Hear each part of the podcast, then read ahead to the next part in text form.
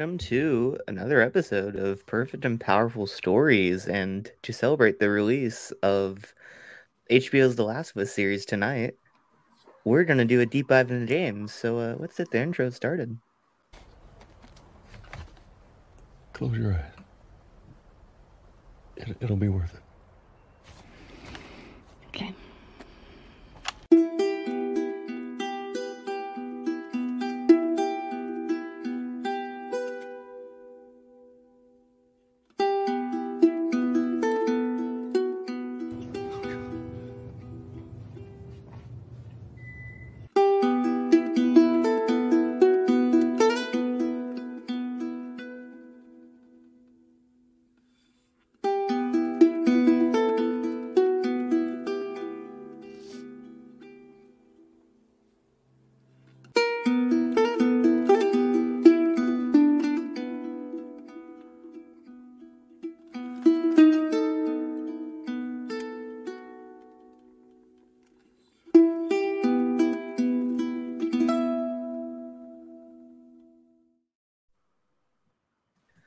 For this discussion today, I'm your host, Josh Woodbury, and my co-hosts today are uh, Edgar Ortega.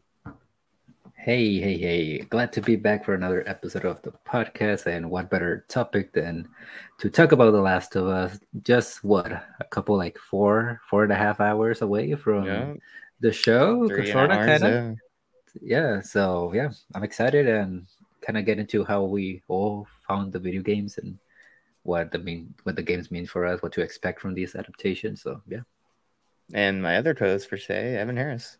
Yeah, I'm excited. Last of Us is easily um, one of my favorite video games of all time. I've been playing it ever since 2013. I'm stoked to talk about this whole part one and part two. Um, yeah, I love this. I love this game so much. I'm so excited for the show. Uh, can't wait to talk about it. And the only game you you ever play every day, daily. It's- I mean, literally, I, I, I've been playing like I played the story mode in 2013, um, and then ever since I beat the story, I've been playing the online factions mode from 2013 to 2023. It's like it's like the longest Wow. running 10 years. 10 years, the longest running multiplayer I've ever played. Like, it, it's instantly uh, addicting and replayable. And every game, there's something new. Um, but for the story mode, I played the story mode for part one uh, at least over 10 times. Like, I played it at least three times on the PS3. I got remastered the year after June 2014 and played it then like three to four times there. And then I got part one on the PS5. So I, I've been Yeah. playing over and over and over again, not including how many times I've played part two. Um, so I've played this game. I've lived with these characters for so long, and now I get to see these characters in live Yeah, action. it's crazy. I've crazy. I got this game like the summer it released Yep. on PS3, played it, fell in love. Then I kind of like took a break, but I didn't really. I played other games, had other like focuses and stuff. Then when I got PS4 in like 2015, 2014, I mm-hmm. played the remastered and fell in love again. And Yep. ever since then, it's been like my favorite game of all time. Then part two came out, and now that's my favorite game of all time. Like Yeah. uh, this upped itself. Like this series is so special to me, and these characters are so nuanced and like there's just so many good moments. It's one of my favorite stories ever. Oh yeah. Yeah, you guys kind of played it like right when it came out, then, right? Like PS3 100%. and all that. Yeah. Mhm. Yeah, I The day it didn't. came I at the yeah at the time I I was the Xbox boy. I had the 360 when it was like yeah. between that and the PS3, so I Yeah. didn't get the chance to play it until I got the PS4. Uh, Mm. Played the remastered one, and man, that it's it was just like so immersive. And I think I played it like a couple of times. I I don't know how you can play part two more than once. Not because I I love part two, but it's just such a miserable.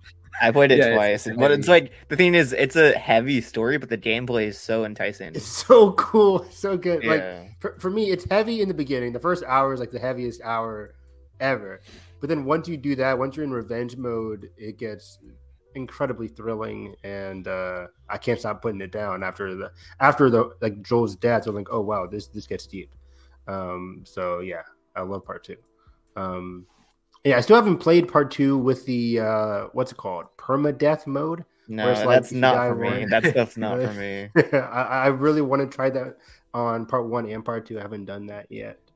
Um, but I'm, I'm ready for the challenge because I played this game so many times. I know the levels, and even though part one has some different enemies than like the initial game slash remastered, um, so it's a little bit different. But uh, yeah, I love the story so much. Uh, I have a lot of these clips in my mind just from memory of playing these games so much. Um, this game is just so masterful. I remember hearing about this game even before like when it released. Like I was a huge Uncharted fan, so I knew all about Neil Druckmann driving the force behind Uncharted Two and Uncharted 3 and then Mhm. to have him like, or most of Uncharted Two, um, and then hearing about this new game, getting Last of Us, and then seeing it happen e- ever since 2013, it's been incredible.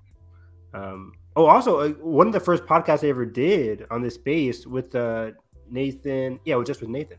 Uh, we did a three and a half like, hour podcast I remember that. yeah. on Last of Us Part Two alone because we went from day to day. Ellie day one, Seattle day two, Abby day three, and all that stuff. So Probably won't go that long, but probably not. No, no, no. no. yeah. Uh, we have we have But, uh, Where should we start? Should we start? We already talked about how we got Hmm. into the game.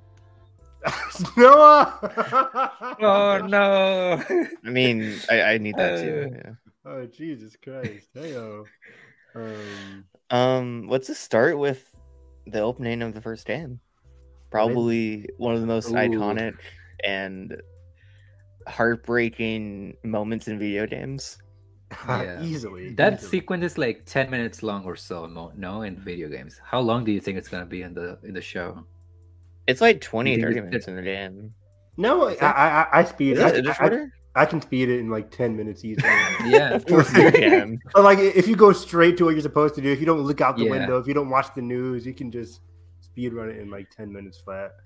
Um, yeah, I mean, it's, what I'm excited for for like the TV shows, like it's definitely going to extend upon Sarah and Joel's relationship, uh, a la like uh, A Quiet Place Part One or Part Two, with that prologue there, with that baseball game or whatever. Like, I think we're gonna get some good backstory between Sarah and Joel. But in regards to the game, I think it's genius that we start out here. I mean, you kind of have to to really establish Joel as the kind of person he is. Instantly, you Yeah. see Joel with Sarah. You don't see a mother figure around. You realize Joel's caring for this daughter by himself. It's kind of like these visual clues that aren't really said in the game, but you kind of get it from just the uh, characters themselves. Um, Mhm. And Joel is just a fantastic father. I mean, at least a loving father to Sarah. Um, and immediately when like shit's hitting the fan, you see how protective and how loving he is. Um, and it kind of really it's his cornerstone in life. Yeah. Oh my gosh, some good stuff. Happy birthday um, to Joel. Right? Wasn't it? Yeah, wasn't it Joel's birthday? Mhm. Um, I think so. Yeah. yeah. Gave him that watch. Oh, that's my phone. nice phone. Uh, How should we do it? Should we like this or like this for the B roll? Ooh, I like that one. I I like, like that. one, this. yeah. This is cool. Yeah. Man, yeah, the she's feels. knocked out. Um, but yeah, uh, it, it- it's so interesting. I, I always love the fact that they use the watch uh, because the watch is very key to Joel's character. Like Joel um, starts out here, of course, very loving father. He cares for Sarah so much, so deeply. Um, and in this prologue, unfortunately, at the end, we uh, we lose Sarah. And at that moment, um, when he comes into altercation with the government, uh, one of the bullets hits the clock or hits the watch and it stops. And I, I think that's very intentional because that's Joel getting stuck in that period of time, that period of loneliness, darkness, whatever you want to call it. Joel is stuck in this position. His clock is stuck. Mhm. His character is stuck until he comes across I love that Ellie. that little like metaphor. It's so good. Yeah, it's Or that, really, uh, it's really cool. Um, it's really genius. Just small little things, and um, it comes back towards the end of the game too, when he like uh looks at his watch and stuff like that when he has to do what he has to do in the hospital. Um, but yeah, it, it's so. I mean, this this game in general. This oh Jesus, Dom, what are you Oh, showing wow. me? Oh, what are you showing? Well, be ready. You're gonna see it again later. oh. Later tonight. Fuck man, I am not ready for that moment. Oh, I'm not ready for like the r- casual audience to see that moment. This moment is heartbreaking. Yeah. Oh It's gonna- God. It's gonna mess Woo! people up, especially the the interaction between like them and the I don't know soldier, whatever he was. Yeah, because he, he he calls on the radio. He's like, "Are you sure, sir? It, it, it, there's a dog. There's a, there's a kid here." She said something like that. Yeah. And it's like, oh, and then he has to reluctantly like, oh, I can't wait to see how they play it in the uh in the show here. Oh my god, it, it's so tense because like in the game, there's like a zombie, there's a runner chasing them. Um, so you're already scared. Then you run into your, you think is your savior. There's lights shining down. You're like, there's freedom, there's safety, but it's not. It's the opposite. And again, you can see the Mhm. watch, the bullet stuck the watch. He's he's physically stuck in that traumatic experience that he just can't escape from uh, for a lot of the game. Um, and oh my god, it, it's so heartbreaking. This is why I love Joel. Joel's one of my favorite characters. Joel and Ellie, um, one of my favorite. They're like characters some of of the time. yeah, they're my favorite characters in games. It's just like it's great. the the char- the story like that you go on with them throughout both games. It's just like Oh, yeah. they're so nuanced. hmm Yeah, that's the power of like Naughty Dog storytelling. Like I, I would add in like uh like Nathan Drake uh, is one of my favorite characters too. Just I mean, it's a fun adventure game, but there's a lot of depth in those games, and they bring a lot of that depth here uh, to The Last of Us because it's a dark world. Uh, I guess we should say this up front, right? Like this is a very dark world, uh, a Mhm. pandemic, a, uh, a virus, um, a disaster has struck across this world but we quickly realize while there are monsters in the essence of like runners clickers uh, stalkers etc the real monsters are inside of us all in, in terms of like Mhm. what humans can become. This is one of my favorite things about like the witcher right? The witcher one of the main themes about the witcher is that like there's craziness monsters but a lot of the bad things are really just your everyday people like Yeah. the, the politics the people themselves are really the bad part and that's part of the last of us too um, with like characters like David in this game. Um, yeah. it's crazy. Um, but yeah, this prologue is incredible. I love it so much. Um, when does this take like- place again? This twenty. This this twenty thirteen. I forget. I think it might be 2013. Yeah. Yeah. Is the is the show taking like the same like on the same time period? Or is it like that's why I asked. I I believe they're doing a different. They're doing something different with it. Uh, yeah? I yeah. I want to say they're doing 2003, but I could be wrong. Oh, you're right. You're right. You're right. Okay. Yes, you're right. Because yeah, people are upset. People are upset because they're like, "Oh no, Ellie can't play the PS3 anymore." um, but yeah, I think it's doing 2000 because there's a 20 year time skip from this Yeah. to the present. So day. is it would that be eighty three then two thousand three? no, no, it'll be it two- like- No. 2003 to 2023. Oh, got it. Yeah, so we okay. get to our present day.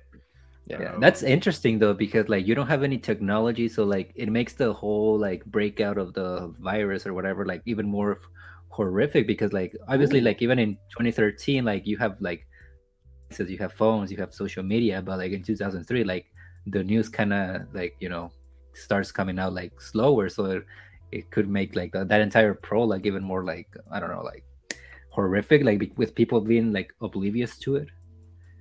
That's a great Yeah. point. I didn't even think about that. Like 2003, like you know, we're still in modernish day, early 2000s, but there's a big technological difference between 2003 and 2013. Um, so I wonder if the show is really going to dive into that. Um, but again, we didn't mention it, but like the show has the person that created uh, Neil Druckmann. I think we should go back to when I set a groundwork for this game. Like we, Yeah, sure. this is the studio that did Crash Bandicoot. Mhm. Obviously, the one of the like, most popular um, mascot platformers Yeah. of the PlayStation One. Um, which. I love Crash Bandicoot so much. It's a great like childhood nostalgic uh, game for me. Especially wait, specifically Crash Two is so good. I never got into Crash. Really, Um, no, it's surprising still- coming from you. I know. Like my first Naughty Dog game, I think, was Uncharted Two. Um, Yeah. unless I'm mistaken. Yeah, because I did two, one, then three. Um, but yeah, I think my first Naughty Dog game was Uncharted Two because I saw the like the uh, you know, in Walmart we can go in and play like a demo. Mhm. well, That- old days now. Good old days, That's not eh? even- Uh, that that was me for uh, Naughty Dog and Uncharted. So, yeah, I think Yeah. I first started playing that with uh, my PS3. and they also had Jak and Daxter. So they were like Oh, the wow, in yes, PlayStation One era. They had like the platformers, 3D platformers and stuff, I forgot. and they really broke out with uh, the Uncharted series, You're right. I, I, PlayStation I- Three. I forgot all about. I'm an idiot. I'm an idiot. Uh, Jak and Daxter, of course. Yeah, One of my favorite gaming series of all time. Like, if I tell you the amount of hours I put into Jak Two and Jak Three, like it's ridiculous. Like, I burned those discs on my PS2. Like, those are my favorite games. And Jak is a great character too, who's also dealing with a lot of trauma and darkness in Jak Mhm. Two and in Jak Three. Um, between the light and the dark and eco and all that kind of stuff is very interesting. But yeah, they take a more human route beginning with the PS3, with the, the Uncharted series. They take a big shift. yeah. Then I actually haven't played the first three Uncharted games. Oh my god! Oh my god! See, that's my blind spot, the Naughty Dog. I have played four. I have played Lost Legacy, which are both great. You're missing the layout What? for the payoff. I know, I know. Oh my, you monster! Wait, you played Uncharted 4, but not Yeah. 1, 2, and 3. It was great. That's I knew the story of like Nathan Drake, but I never played like the first three games. That's an I really need to, though. Experience. Yeah, it's- there's Because like, no- I was like PS3, Mhm. like I only got like I- right at launch. Then I only like played it for like specific games like Last of Us, because I was mostly 360. Oh, okay, okay. Oh. Yeah. Yeah. Both both of you guys are 360 kids. Okay, nice. Well, I only had one, and this guy had both of them. Well, because I got like PS3 for Christmas, and I Mm. actually my friends went to Xbox, so Uh, gotcha, gotcha, Yeah. gotcha. Um, but yeah, uh, yeah, they really evolved, uh, going from like those not kid games because Jak definitely isn't just for kids; it's a pretty adult game as well. Yeah. um, it's more like goofy um cartoon, goofy, games. cartoonish, but slightly mature, and then slowly evolves into more like cinematic action storytelling. adventure. Yeah, Yeah, like Uncharted One kind of was the big framework, like clunky gameplay aside, aside in Yeah. Uncharted One, like with the 2008, the jumping mechanics still aren't great, even in the remastered versions. Um, but Uncharted Two kind of changed the game for gaming um, in terms of like storytelling. cinematic story. Like this is a movie. Uh, the thing about movies, no, um, movies and game, like it really combined the two so well. Like Uncharted Two is still one of my favorite games of all time. Yeah. Um, yeah. When I go back and like the few times that I've gone back and play Uncharted One, sometimes I kind of get vibes like this kind of feels like a test run for like The Last of Us, especially when you get to like the third act and you get to the monsters like section of the with those like creatures. I don't know if you remember them, Evan. Oh yeah, at the end of Uncharted One. Yeah, yeah, yeah. Yeah, yeah, Like, those things that are entire- crazy. Yeah. yeah, they're like the undead zombies. Um, but yeah, that, that's some good horror in there too. Like kind of setting the seeds for clickers and craziness uh, in the Last of Us franchise. Um, yeah.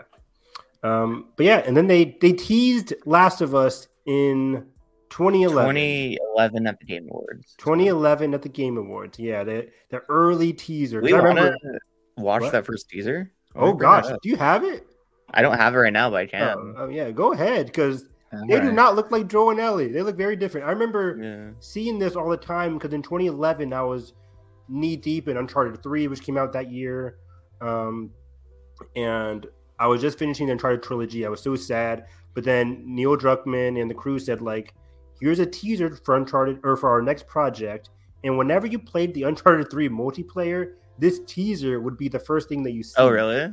like uh they had a thing where like when you're loading for a match you can still watch like clips of people playing games or they would show this teaser in some of them and i would constantly play uncharted 3 and see this teaser every day so i was like getting more and more excited and then two years later last of us comes out in 2013 and they look totally different um but you I know, didn't know this. Like they Yeah. had like entire look, different look. yeah you'll see in this Really? little 'Cause first I remember this trailer. trailer being like the scene from the game. it is technically um but it's it's like pre-rendered alpha footage Oh yeah. Um, so you, you'll see when you when you if you can find it. yeah Um, found it. but yeah, they look pretty different. Um, yeah, uh, I was so excited to see this uh, up front, and it looks very Ooh. very interesting. Oh man, it's been a minute. In the PS3 system, We're all seven seven twenty p. seven twenty. It is 720p. Yeah. Is it? That's amazing. Uh, oh man. it's funny how people lose lost their minds back then, and this would be like not even average. I know. Yeah, we were like, "Oh my god, Yeah. blood! Like, what's going on? Like, oh, this is brutal. oh shoot! Like, this is seemingly from the hotel level. Yeah. Um, like, we're Or like, uh, oh shit! Oh wow, yeah. Oh man.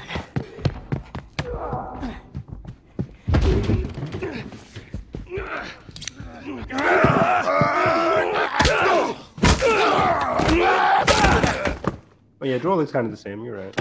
Hey, There you are. Are you okay? Ellie looks That more like. Elliot Page. Search. Yeah. I'm gonna take care of his buddy and then we quit this place. Scavenging, baby. bingo. That's a lot of bullets, man. I would love that on my playthrough. This is a great teaser. Go. Right before the game's first show. Yeah, right there. Joel looks so weird right there. Who is that?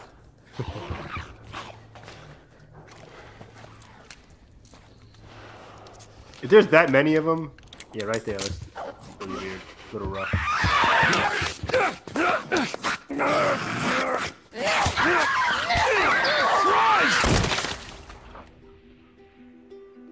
This is our routine. Day and night. All we do is survive. he's getting hype. It never lets up. Into the? Oh, that's a good transition. Uh, My god, this is Tells me how good. these streets were crowded with people just going about their lives. Must have been nice. Last of That's Us. a great teaser. See you in two years. uh, yeah, that's great. That's great. And then seeing the, the initial gameplay was from the hotel level. Your, your your first uh, E3 demo was in like when Joel first enters the hotel room with the two guys talking, like, "Hey, uh, I'm gonna keep on pacing," and then you have to go Mhm. choke them out. that's Um, the that's the same level where you have like you have to fight like for the one of the first times I think like the big guy like inside like the the, the bloater in the yeah the bloater. elevator That's, generator. that's the one, right? Yep. Uh, Yeah. chapter what is that? Chapter six or so, five or six. Um, you yeah, know. it, it's it's it's pretty. Yeah, it's Pittsburgh. Pittsburgh is my favorite level of the game because you meet like uh, uh, Sam and Henry. Um, the whole just the hotel level design in general is awesome. Like Yeah. there's so many different. Every time I play really the game, cool. I, I go different routes on purpose so I can like see like okay this is what I can do over here, even though I kind of like go to the same quick route if I can. Um, but yeah, the level design in this game is incredible. Um, and that teaser trailer, yeah, really showing us like this is a survival thriller, but it's still gonna have like those action adventure moments that you come to love from Uncharted. Um, it's great, and like I remember one of the big selling points was like the morality aspect, like. Uh, in the demo, like you push the guy down, he had the shotgun to his face. He's like, "Hold up, man! I don't want to. You don't have to do this." And it's like, "Oh shoot!" Like the AI is speaking to me. Like this is crazy. Like um, like in Uncharted 2, you're just like mowing down Lazarevich's men like one by one, and there's no question of like what Nathan Drake is doing. Um, right? Yeah, that's the thing about these games that like there is still that, especially in part two, but there's the morality aspect too. Yeah. Like Like, people like uh, actually Dealing with your like the consequences of killing all these people. exactly like people actually question what you're doing. Uh like Uncharted Uncharted, they don't really question it, but in Uncharted Last- Four is this like the chill town in that game is huge. yeah, it's huge. It's crazy. Um, hey, we got to do everything we can for treasure, right? yeah, that's one of the reasons why I'm so glad this went to HBO because Oh Mm-hmm. my in the hands of yeah, another totally. of another studio, they would try to like maybe water down some of the morality questions for the characters, and HBO is just the perfect house for for this to live on, like adaptation wise. It really is. Uh, and bringing it back to one of the creators of the show as well, Craig uh, Mazin. Mazin, is there an L in his name? Craig Mazin. Um, Mazin, no L. Okay. Um, Craig Mazin, who did Chernobyl. Have you all seen Chernobyl I have yeah, not. um, on HBO? Um, I need I- to. I loved it, and it deals with like you know Chernobyl. kind of like the outbreak of this crazy nuclear disaster. Um, and it's very well paced. It's very serious, and it takes the human toll into account. And I'm thinking, I think he can bring that kind of sensibility to the show as well, Mhm. where like the human decisions uh, are very important. These human moments are like really what's going to be driving the emotional core of the show. Um, and yeah, bringing it back to Last of Us, uh, I'm very excited. We have nine episodes to deal with the craziness of the first the first Last of Us game. Uh, initially, I was very nervous. Like, are, can they handle nine episodes? That can be enough for Last of Us Part One and Left Behind. But given from the reactions and the trailers and what we've seen, what we've heard from the show, I think they're going to have plenty, uh, plenty to deal with here. For sure. They'll- they'll So we are really think nicely. they are covering the whole full first video Yeah. game First of game. season, right? Yeah. I think so. Um, and it works out. Uh, part episode one's probably going to be the prologue, which we talked about, and then everything after that is going to be some. I'm- I don't know. It's like I wonder how they can stretch that if it's just the entire prologue, how they stretch it out to 80 minutes. I mean, you, I mean, I don't know. I mean, Or ask- it's like the prologue plus like the first thing of Tess, like, establishing the groundwork for that for oh, their relationship. Maybe we meet Ellie at the end of the first episode. ooh, that's That possible too. Yeah, That's what I was Speaking asking of- about the. I- actually, no, that's, that's a lot. That's a lot, but it is eighty-five minutes. yeah. Um, 'Cause I I hope they do the prologue as a total open. I still want them to do that. that's a long cold open. I mean, it's the That's like happened a the 30 first minute game. cold open, 30, 40 minute, It's 80 minute episode. That would make sense. 80 minute episode. You could do half the episode with this. I, Prologue. I mean, do the so- title sequence. Then So far, I've been thinking the whole first episode is going to be the prologue, but because I think him meeting Ellie, it- it's long. You have to have Ellie in the first episode though. There's a lot of stuff with uh, Joel and meeting Tess. I mean, I guess that's not a lot. A lot. Um, It's just then the Joel meeting Tess. Then he had. Are, are they even going to have the character of um? Shit, I forget. the guy who looks like Bronn of Blackwater. Yeah, yeah. Like Joel and Tess are on that first mission where they're like they they uh this guy owes them money. yeah. Um, and then he they find him, they kill him. Then they meet Marlene. Marlene's bleeding out. Marlene brings them to Ellie, and that's it. Um, that's a lot. I mean, they might cut out that part. That part's not really necessary to the show or to the game at all. It's just like establishing who Joel and Tess are. That they're gritty and they'll do anything.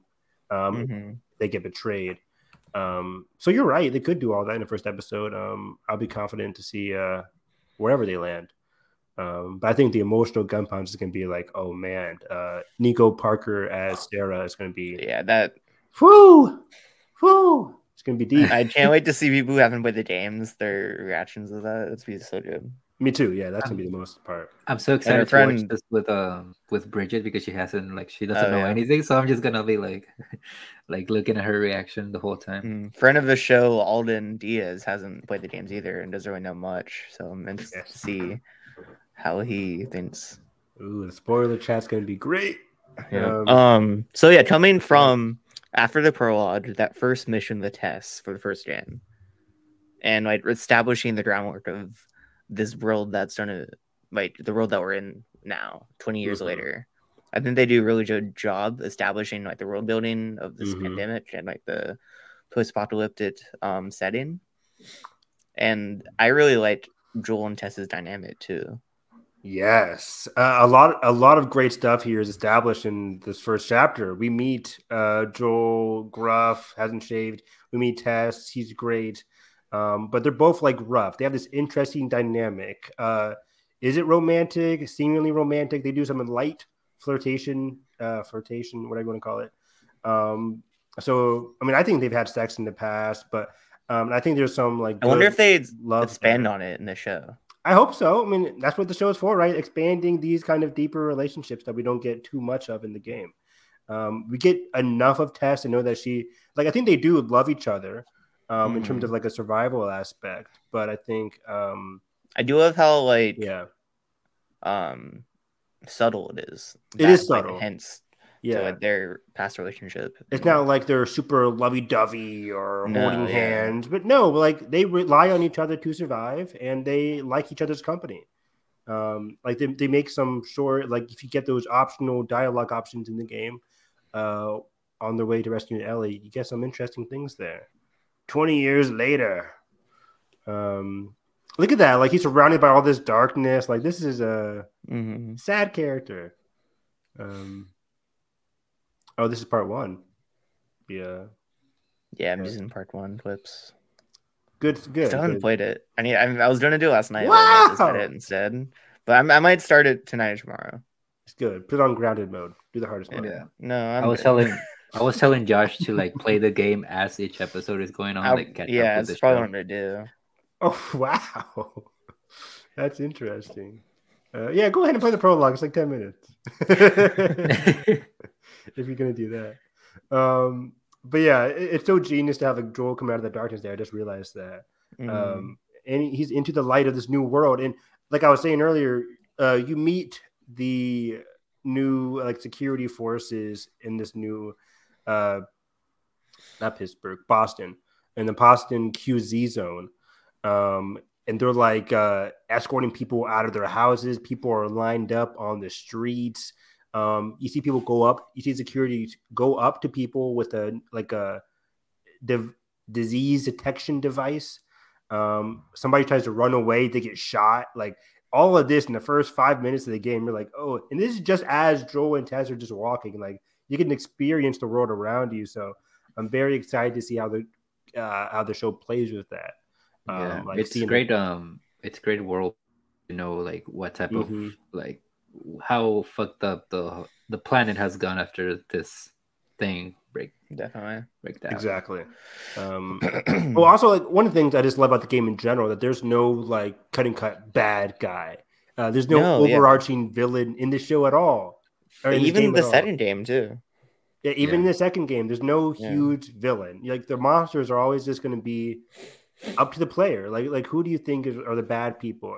Are they like in part two? Are they Abby's group, or are they? Is it Ellie? Like you don't really. yeah, the way they play around with protagonists and an- antagonists, that dynamic, and if like how the characters can transform into being one or the other Yeah, throughout, especially part two with Ellie and Abby, is really fascinating. And even here with Joel too, like we Mhm. play as him, so he's technically our protagonist. But once we get to the ending and the choices he makes, is he though? yeah, he does some pretty quote unquote, and even in this discussion, it's hard to say he does some quote unquote bad things, but are they bad? Like we don't we don't know. I Yeah. mean, that's up to players to decide. That's for us to have a discussion about. That's why the game is so cool. It's like Also, like I just we haven't said this yet, but we're doing full spoilers. Full spoilers. Yeah, yeah, games, yeah, I already mentioned like what happens in part two, but yeah, uh, full for people who are like gonna watch the show but haven't played the games yet. Don't watch Yep. this. One hundred percent full spoilers ahead. Um, but yeah, like this game and going along with what Josh is saying, it deals with empathy and deals with morality and who you choose to have empathy for is up to you. Um, of course, that's more so in part two, but even in the end of part one, who, who do you have empathy for? The world, in the essence of like killing the few Humanity. Humanity, exactly. Do you have empathy for them, or do you have empathy for this girl that you've played along with the entire game? Mhm. Um, of course, the game is telling you like, hey, it's cool that I'm saving this girl Ellie. Anybody, any player in the right mind would have no problems with what Joel Yeah. is doing. But what I like about part two is that it ha- questions the player. it, questions that decision. It, ch- yeah, Yeah, exactly. It It, like, challenge- and if you don't it- want to be we challenged, that's fine. But it's like it brings it up. we yeah. see that that decision was probably the feel good moment in the first game, but the Mm-hmm. way it, Ellie challenges it and it kind of fractures their dynamic in their relationship throughout Big the whole time. second game. Because you don't know who's it- right or wrong. Yeah. and it plays even more so to the beginning of part two with the whole like like actions have consequences as we all know with uh, Exactly. what happens to Joel. So Yeah, again, It's- I'm so excited because like HBO is obviously super into like morality with like something like Game of Thrones or like even like Euphoria or stuff the like series that. is in the best hands it is. Like honestly, Yeah. with 100%. HBO, Craig Mazin, like we're so lucky that this happened, and it's not a movie or not like a a cable show or something. Like we're so lucky. Yeah, this was in like development hell for the longest. This was going to be a Sam movie. Raimi was going to do a movie, which I think Sam that Raimi. would have rolled, but it would have been would have captured short. the essence of The Last of Us. Yeah, I can't imagine doing a two hour, two and a half hour, Hour movie. movie. Like, how do you even set that up? Like, that's impossible. Even like nine, ten hours is like just enough. Exactly. Um, so they're doing the right thing here. They're doing the right decision. But yeah, in general, going all the way back, I love Joel and Tess's relationship. And uh, just hearing some of the interviews with, um, I think her first name is Anna, the actress who plays Anna Uh, Torov. Anna Torov. She was Anna Torv. incredible in um, David Fincher's Mindhunter. Love her in Mindhunter. Mm. Um, and I think she's going to be a great Tess. And she talked about like the romance between Joel and Tess and how that's going to be explored in the show. I think there is something there. Um, and we get just enough to fall in love with Tess before she's ripped away from us and our hearts are broken again. Know, right? Uh, this world is just too cruel. so yeah, before we get to that that moment, we Mhm. have to Meet Ellie. come in like with Marlene coming and uh it's Marlene, right? Yep. Yeah. Yeah. Okay, and uh meeting Joel is saying, Hey, I need your help smuggling this this girl. We don't know what exactly she's about, but that she's important. Yeah. Yeah, she's important and she's very fun. like she's instantly asking Joel so Yeah. many different questions. And uh, that first scene of both of them in Joel's apartment is great. When like she's trying to fall asleep, or she doesn't want to fall asleep. Wait, is that Oh, yeah. in that right? Yeah, yeah, yeah, yeah. Yeah. hmm Oh yeah, yeah, yeah. It's, it's when they're like uh, they they trek and they go. Uh, it's it's raining outside, and yeah, um, Joel like takes his first nap uh, in the game, and Yeah. uh, yeah, it's like he's caring for Ellie a little bit, but he's just like she's just car. I see in the trailer, she's cargo. Uh, just do as I say when I say it. Follow me. It's great. Like it, it, it has to be mentioned, but this is a classic dynamic. Like this is a mythological classic. Um, wolf and the pup um, dynamic that we've seen in countless stories before. It's just that The Last of Us is just doing it in such an interesting and powerful way that makes this Mhm. game so relivable, rewatchable, replayable. Um, and yeah, I love that dynamic because he starts off gruff. Again, like I said, he's in this like dark stage in his life, um, really late in his years, and Ellie's kind of like slowly, slowly chipping away at his armor uh, as the game progresses. Do we think uh we're gonna see like very early on, like you know how in the trailer it seems like we're looking at uh Ellie's birth? Do we think we s- we're Oh introduced yeah, to her her character like I- that, or I don't think I think do- that's like a mid season thing. Once that they start to like grow closer to each other, we maybe Ellie uh tells more about her her backstory like through with Yeah. Joel. That's maybe how or maybe learn. like yeah, or maybe through like the Left Behind like storyline. Mm. yeah. wh- Whenever we get to the Ellie alone as uh, segment of the game with David in the winter time in Utah, I think that's going to be uh, where we get. She says maybe re- reminiscing about, or not reminiscing, but like thinking back. Well, did she? yeah. When did Anna leave? Was it? Did she died right after birth? Because I haven't read the comments, so Me neither. That's a great question. Um, when did she die? She spoke highly of Ellie, so Marlene knew about her. She knew about. did Ellie daughter. know her really? Because I don't think she did. Right? She is new of her. Dang, that's a great question. Um, I don't remember. I don't remember either. I played this game a million yeah. times, and I don't know the relationship between Ellie and her mom. But like, also side note, Yeah. casting Ashley Johnson as as her mother is like awesome. the most brilliant thing they could have done. Yeah. I think she died recently. That's my gut instinct to say that she died Yeah. recently. Um, and then Marlene's Okay. kind of like been her caretaker for a, maybe a couple years. I'm, I'm not sure. Um, but yeah, uh, I'm really excited to see what we get with Ashley and her mom. That's brand new territory. I'm excited to see Yeah. where the game goes with that. Other brand new territory that we didn't really talk about was that the trailers kind of alluded to um like more lear- learning a little bit more about like the origins of the disease Mhm. um like we know there's no spores they're going to be talking about tendrils more so in this game and like yeah, that's be interesting how they how they do that, having no spores. yeah um i'm curious i'm curious how I've that heard- play out I've heard how that plays out. I'm not gonna mention it, but uh, I, it Yeah. sounds pretty cool. yeah Okay. i'm excited i'm excited and neil and craig i trust uh Yeah, I trust Neil completely. Yeah, it's like, oh my god, they're going against the cr- the the Bible of the game. You don't, don't touch the game. It's like It's an guys, adaptation. it's an You want them to like change things. If you want to And play it's the the the game, guy that made it to begin with. Exactly. exactly. and like I they released a clip of uh Joel Tommy and Sarah in the car and like it's they're doing stuff like shot for shot, line for line too. That's awesome. I can't like wait to watch it's that. so good. I stayed away from that clip. I'm just like, oh, that, that sound. I mean, I can't wait to hear what Diego Luna sounds like as Tommy because like, He's like exactly like That's Jeffrey awesome. Pierce. It's crazy. I'm a huge Diego Luna fan. He's underrated in Terminator. Uh, You mean uh Gabriel? Gabriel. Gabriel. Di- Gabriel. I keep saying Diego. Gabriel. Yeah. Gabriel Luna's Got the. Andor, Andor Uh, brain. I, I'm really yeah. Great show, guys. Watch Andor. Um, yeah, Gabriel Luna. He was great in Agents of Shield. He's great in uh, Terminator: Dark Fate. Um, he needs to get more parts. Um, we'll see a lot of him in future seasons. if he Yeah. has. Yep. Definitely. Uh, that's for sure. That's for sure.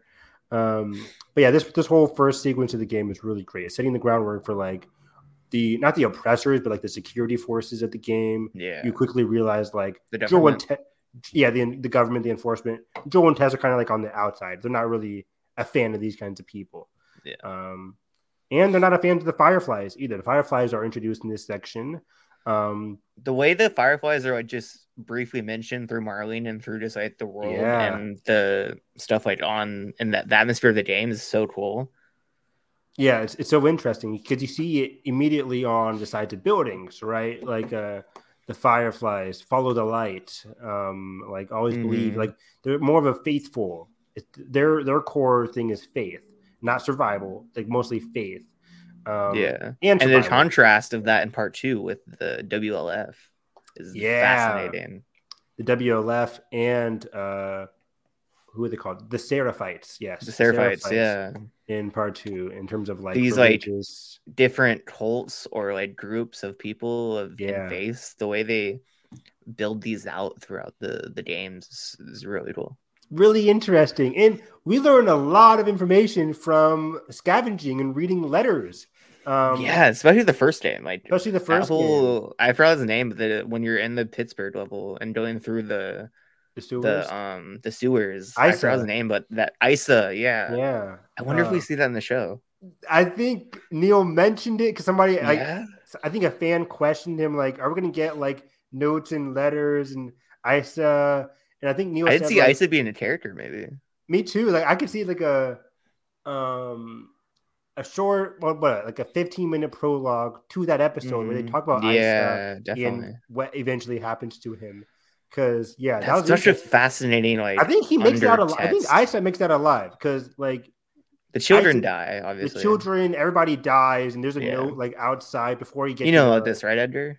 Have you the like the the, the this hidden part. story throughout the letters and stuff and the sewers?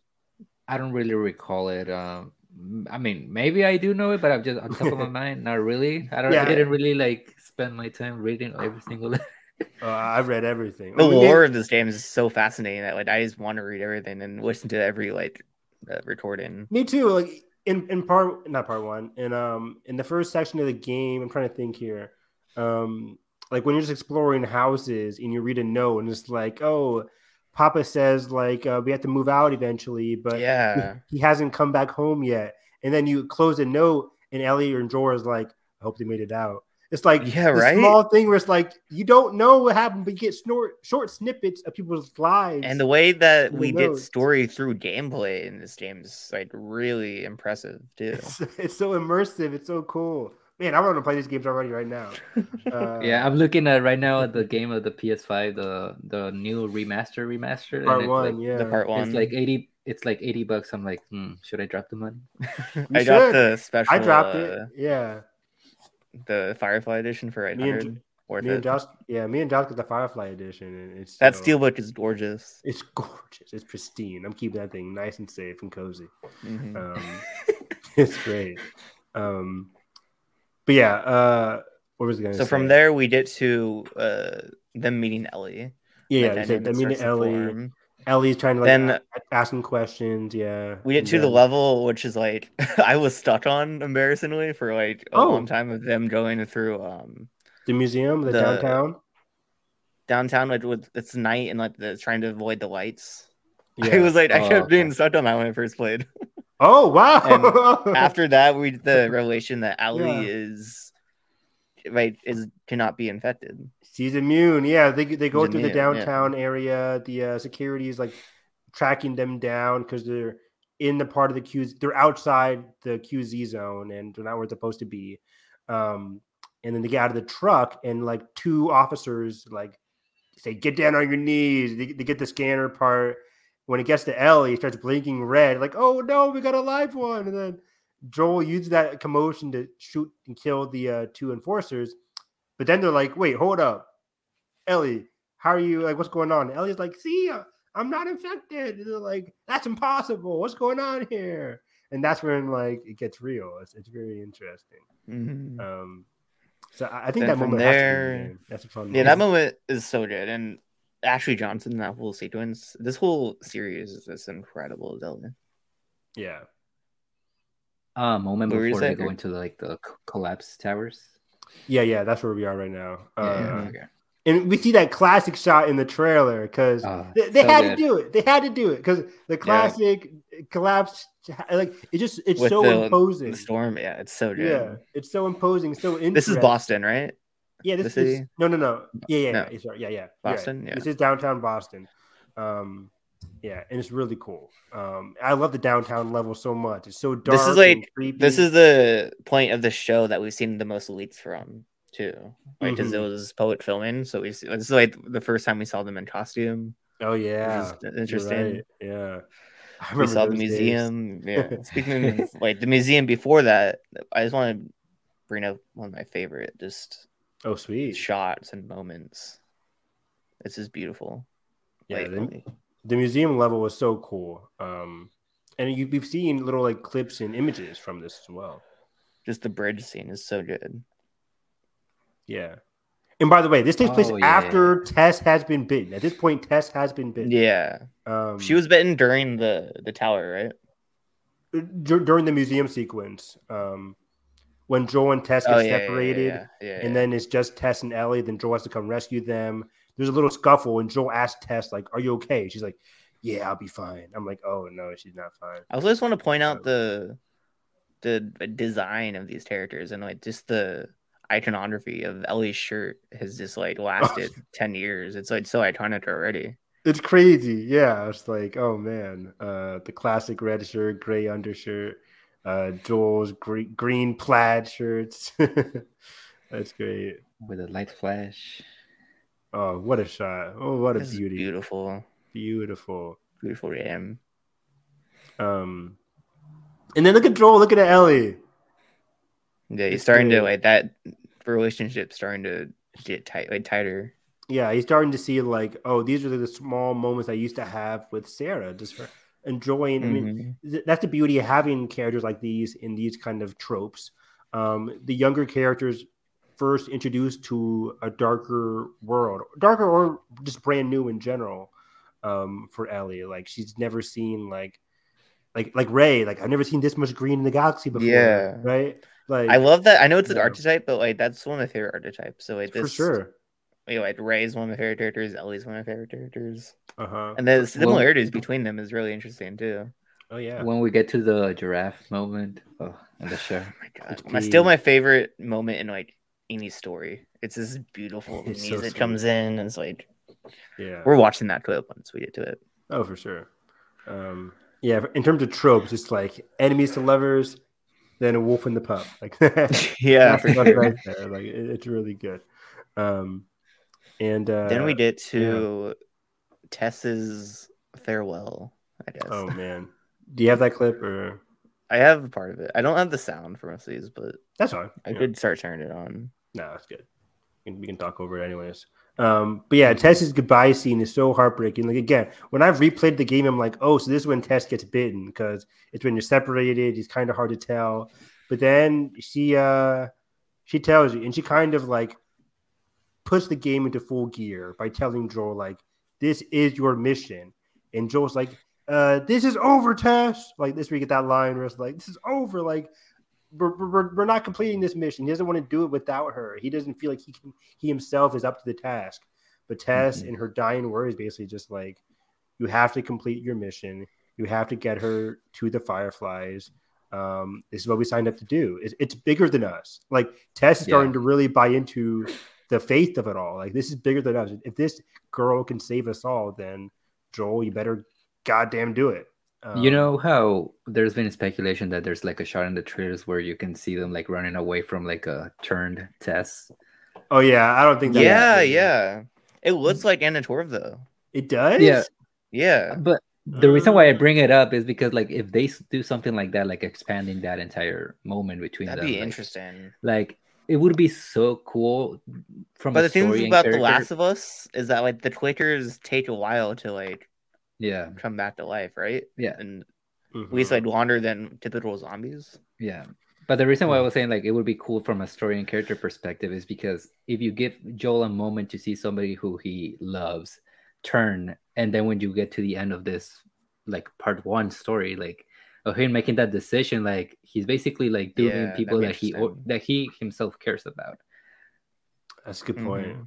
That's powerful. That'd Um, be yeah, that'd be an interesting way to change it. Yeah, I, I yeah, Uh, I hope they don't because I mean I, I'll I'll be fine with whatever they do. Um, but I, I do I do like um Tess going out on her own terms. Right, quote the, I have the clip right here. Okay, great. This is one of my favorite parts of the game. By the way, this facial animation in part one is incredible. incredible. It was like it's it's so different. Oh man, that cut. What the fuck? I can't you gotta go back for her, that. right? Stop. We just left her to die. Yeah, we did. Then I, I don't have the clip, but like once you're right walking up the the the steps and throughout the continuing to play, you hear the background noise of like you can the kill them too, by the way. You, you can fight them. Really? Um, yeah, like because uh, I I've waited, and they do come up the steps. They, they- Oh, they really? are- Yeah. They are right behind you, so you could get into conflict with them. You probably won't Ooh. survive. The game it's just like nine of them, so unless you want to waste all your ammo on them and the people you're eventually gonna have to kill, so it's like it's it's Mhm. not worth it. But uh, it is interesting. You can fire on them. Um, but yeah, that is such a powerful scene. Uh, good for Joel is like shaking him out of his like comfort zone. Like he's now by himself. I think he was comfortable. Him and Tess, like him and Tess together, can do this journey. But him by himself, he's kind of like out of his depth, or at least he's out of a depth that he hasn't been in in 20 years. Because he did have a daughter. Like he he has, he does know the responsibilities. He does know what he's capable of. But it's been 20 years. He doesn't want to go back to that pain of being responsible for somebody else Mhm. especially somebody else so young, as young as his daughter, because he feels like he failed his daughter. He doesn't want to fail Ellie, at least later on. Um, and so he's constantly. It's called what is it called? Um, uh, it's the n- denial of the call. Like right, like it's that walking away from the call. Like uh, you see Luke Skywalker do it in uh, the Last Jedi. Um, like other characters in other stories, like where they they deny the call, and I think Joel is denying the call all the way up to the dam level with Tommy, in which he finally.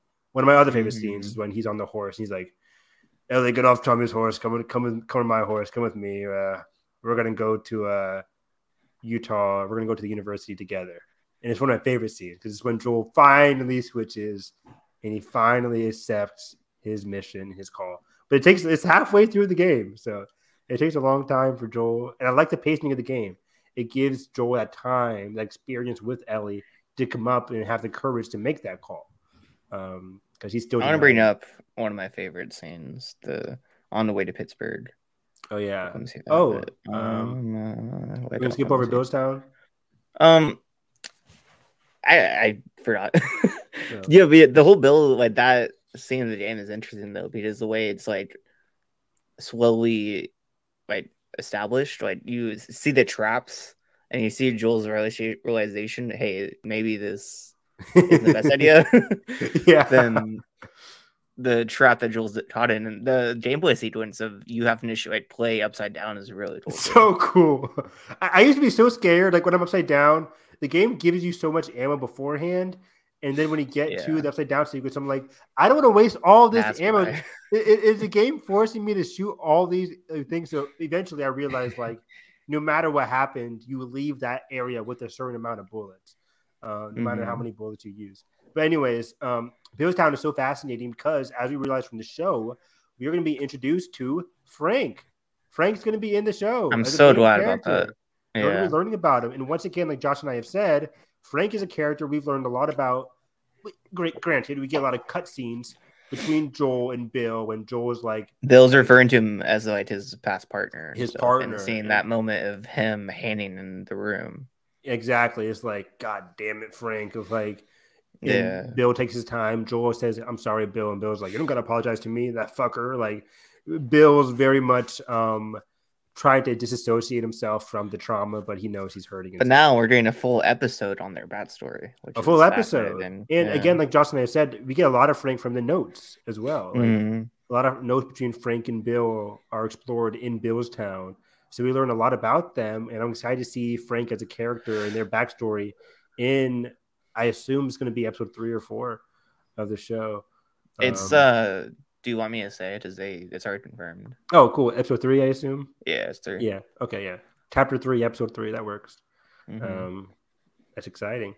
Uh, man, yeah, that that that Billstown whole area is so cool because we go into the, the whole school level. We meet the, we meet our bloater for the first time in the school, yes. like in the whole gym. Like how that's an iconic part of the game. Like how are we gonna do that in the show? Like are we gonna be fighting a bloater in a gymnasium in the show? Like are, are they gonna skip past that? Like what are they gonna? I mean, we've with it? seen the bloater in the trailer. So the bloater in the trailer, but it's full of fire and darkness. I'm like, yeah, this isn't I wonder is that if it's full of fire? Is that probably the prologue then, I would assume seeing a or bloater would it in the be like be the. David sequences?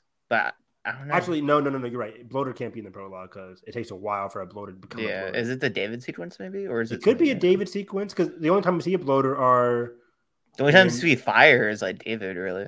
yeah, bloaters like yeah with David, um, um, and then we also see it in the university level. We also see it like we said in the gymnasium in Boston. We also see it like Edgar mentioned under the elevator sequence in Pittsburgh. It's like four times. Um, each time not great. uh, I don't like killing. Yeah, those are like it's hard. it's one of the hardest parts of the game. Usually, I avoid it. Outside of the gymnasium, I'm good at avoiding the bloater. Um, Yeah. No, actually, yeah. The only time I kill the bloater is the gymnasium part and the Ellie versus David because that you have to kill it um, when Yeah. you're with when you're by yourself with Ellie. There's no escaping it.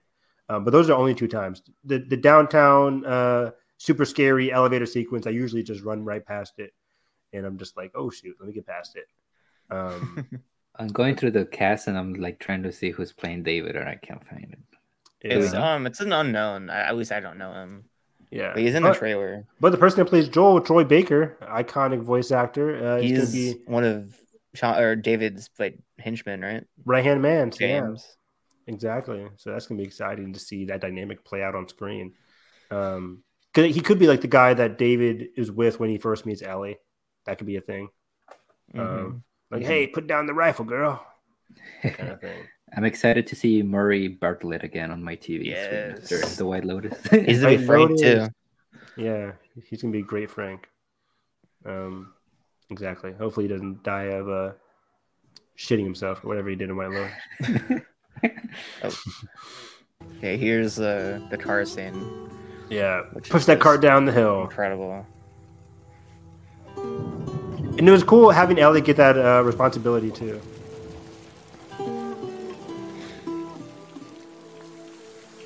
This score, guys, is so good. Best score in games. Maybe Wow. like, in all Wow. everything.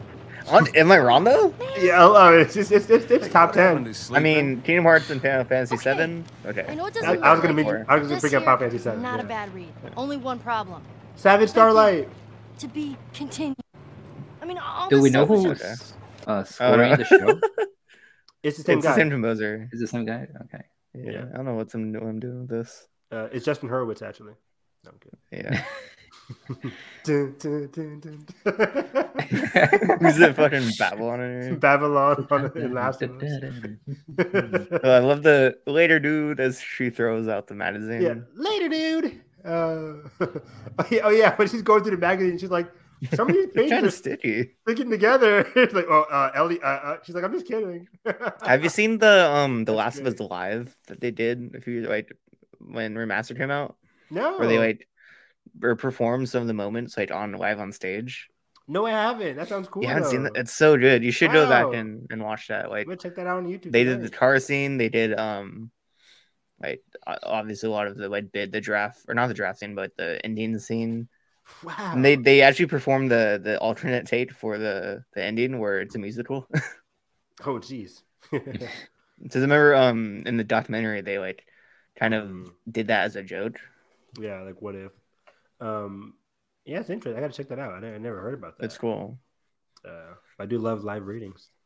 Um, but yeah, but then we then we get to Pittsburgh, um, and it's so great. Like uh, when they're on the bridge and the guy is like, "Help me, help me," and Dora's like, "He don't need any help. He's not wounded." just drive straight past him. The guy's like, "Oh Yeah. fuck!" And it's one of my favorite levels because it's just like they literally pull you out of the car and you have to like fight your way through Pittsburgh and. You get Pure to the chaos. bookstore level. It- yeah, it's pure, it's pure chaos right off from the jump.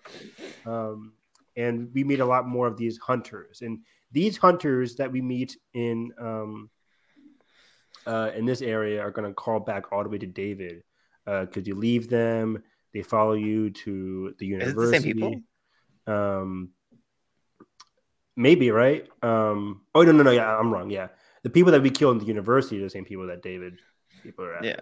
not, not in pittsburgh um I guess a long distance um but yeah uh the hunters in this level are just so cool. Like they're all Mhm. they're all on that. I wonder if this is where um uh, Melanie Lynskey comes in. Yeah, I believe so. I Yeah. believe so. I, I, think could see she'll be in that she being like one of these factions. Yeah. Yeah, because like the hunters are like have basically taken over downtown Pittsburgh, Mhm. um, in this hotel area. Because they're they're controlling a tank. I don't know if they're going to use a tank in the show. Maybe, hopefully, that that'd be taste cool. sequence is like that's difficult.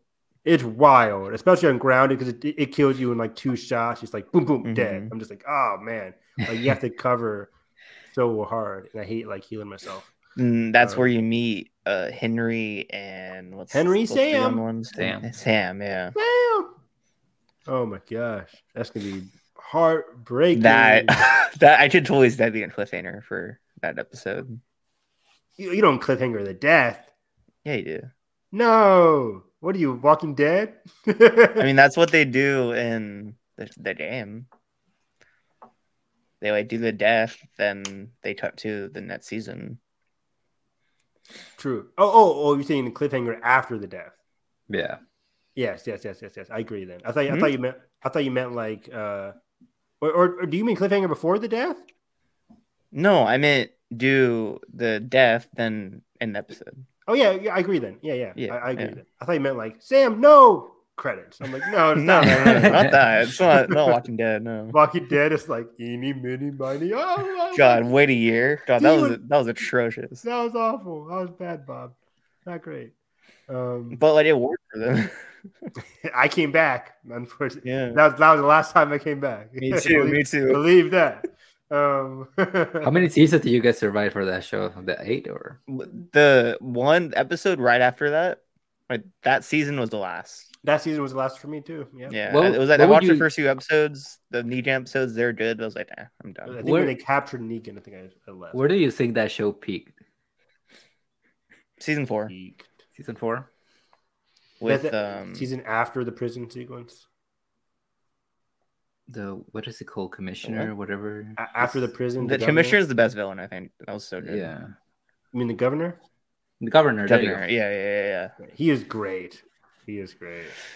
But like that episode, that finale, I think, where um Maggie's dad dies. That episode where the the uh, governor kills Maggie's Oh yeah, yeah, yeah. yeah, yeah, Oh, okay, yeah. yeah. Hershel. Yeah.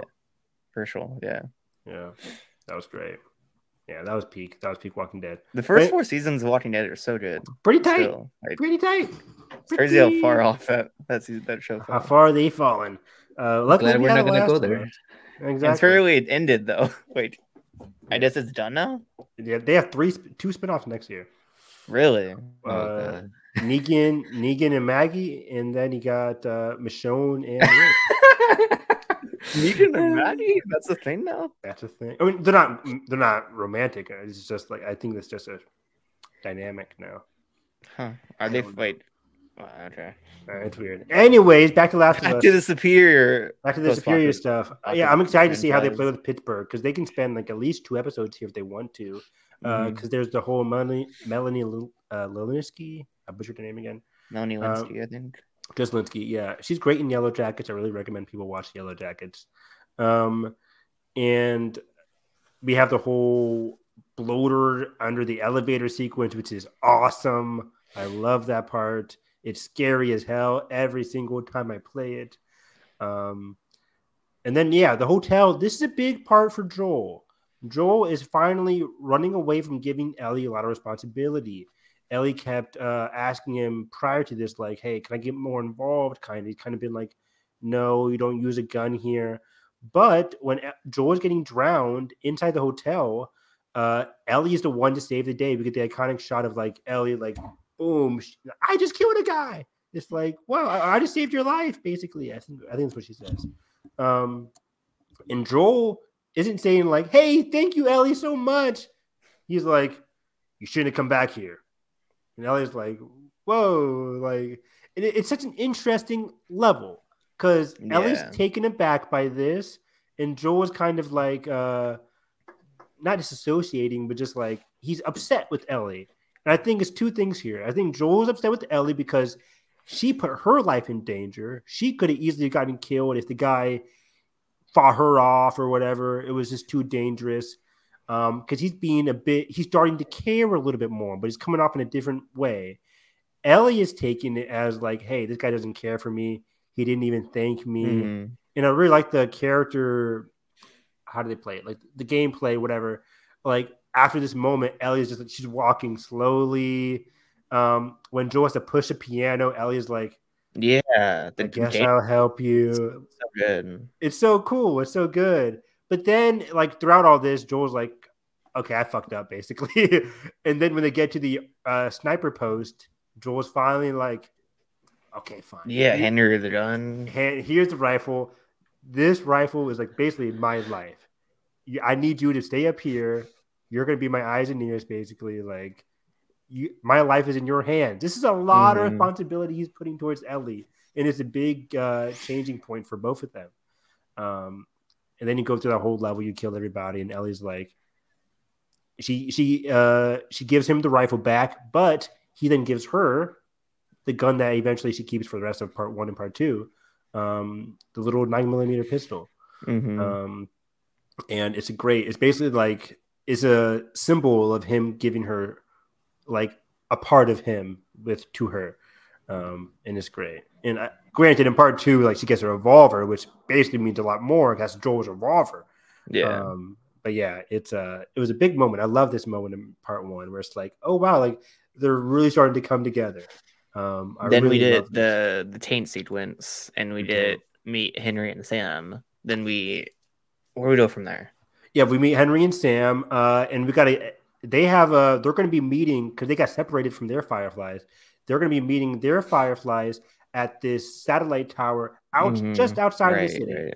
Um, and Joel and Ellie are like, well, we're going that direction, and we'd love to meet up with your fireflies because hey, I got to deliver the girl to the fireflies too. Um, and they. I think to what get- she's trying, like Joel's thinking is like he's she, this is where he can get rid of Ellie, right? yeah, Yeah. it- Yeah, it's- it's, it's so- interesting. it's so interesting because like, like I just said, like he just gave her a nine millimeter gun. Ellie's thinking like, wow, this guy actually cares for me now. But Joel, he's giving her more of the stuff. He's still holding on to like that past life, the Yeah. the, so, like survivor, the loner. he's still denying the call because he, he he's giving her more responsibility. And I think the more he gives, the more he cares, the more he doesn't want that to be taken away from him again. He doesn't want to go through that pain again. So even though he is starting to care more, that's true. He is starting to be like, but I gotta push her away because if she dies now, I care and I can't go. Mm-hmm. I can't go through that again. Um, it just it's also textual, but it's also it's also good. Um, oh, we also one of my favorite moments when they're leaving the city and Henry and Sam like climbing up the ladder. They take us right behind them, and the, the ladder falls down. And Henry and Sam are like, "Sorry, I gotta go." Right? like, oh shit! And, but then Ellie jumps back down and she says, "You and me together," and I'm like, Yeah. "Oh, let's go!" it's great. I love that moment so much, and I'm just like, "Oh," because Ellie really starting to care for Joel. That's important. Like we know how Joel is with Ellie, but Ellie is really starting to see Joel as this like parental figure. She's really Yeah. attaching herself a lot to Joel in this sequence. Um, so much so that she jumps off the bridge. She can't even swim. It's crazy. Um, I love this whole level. And then he jumps off the bridge too to save her. Um, and then yeah, that's when we get into the sewers, which I really like as well. Um, yeah, the the whole like backstory through the notes is really cool, and going to the this neighborhood, which is really where the game is really fascinating, kind of just like you Mm. see with the letters in the backstory, you start to see like and just the environmental that like the storytelling that's going on here. And, like, Yeah, we need to see residential life and what how how the the um, pandemic I just infected that. Yeah, big time. It's so interesting because like we see an ice cream truck for the first time. Like, hey, this is an ice cream truck, and Elliot's like, "What the hell?" Like people just wa- went we around also stealing ice get cream. Ellie and Sam, like, is it right? Sam's the younger one, right? Yep. Yeah.